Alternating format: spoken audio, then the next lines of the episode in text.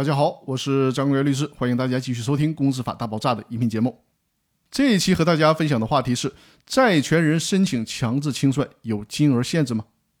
通过这段时间的学习，我们已经知道了，公司解散之后，公司呢迟迟不进行清算，公司的债权人可以向人民法院申请强制清算。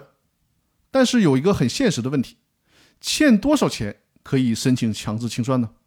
如果说公司就欠我一块钱。我能去法院申请对这家公司强制清算吗？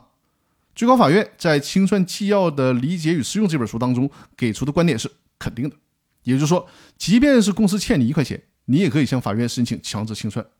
但我相信啊，这基本上停留在理论的阶段。实践中，你就因为一块钱去立案，你可以去试试法院能不能受理。而且，即便是法院受理了，你得出案件的受理费的。案件受理费可不是根据你的欠款金额来的。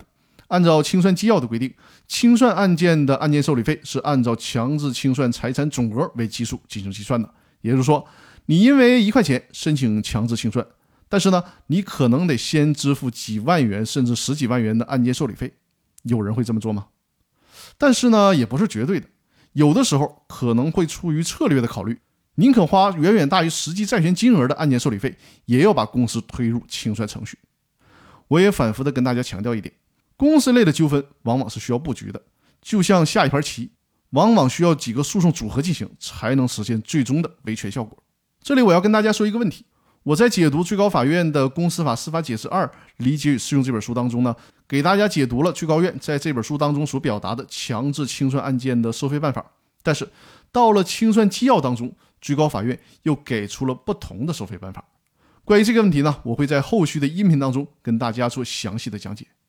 那这期分享的内容就到这里了，更多内容我们下期继续。感谢大家持续不断的收听和支持，我也会继续努力把公司法大爆炸的音频专栏更新下去。那好，各位，我们下期继续，感谢大家的收听。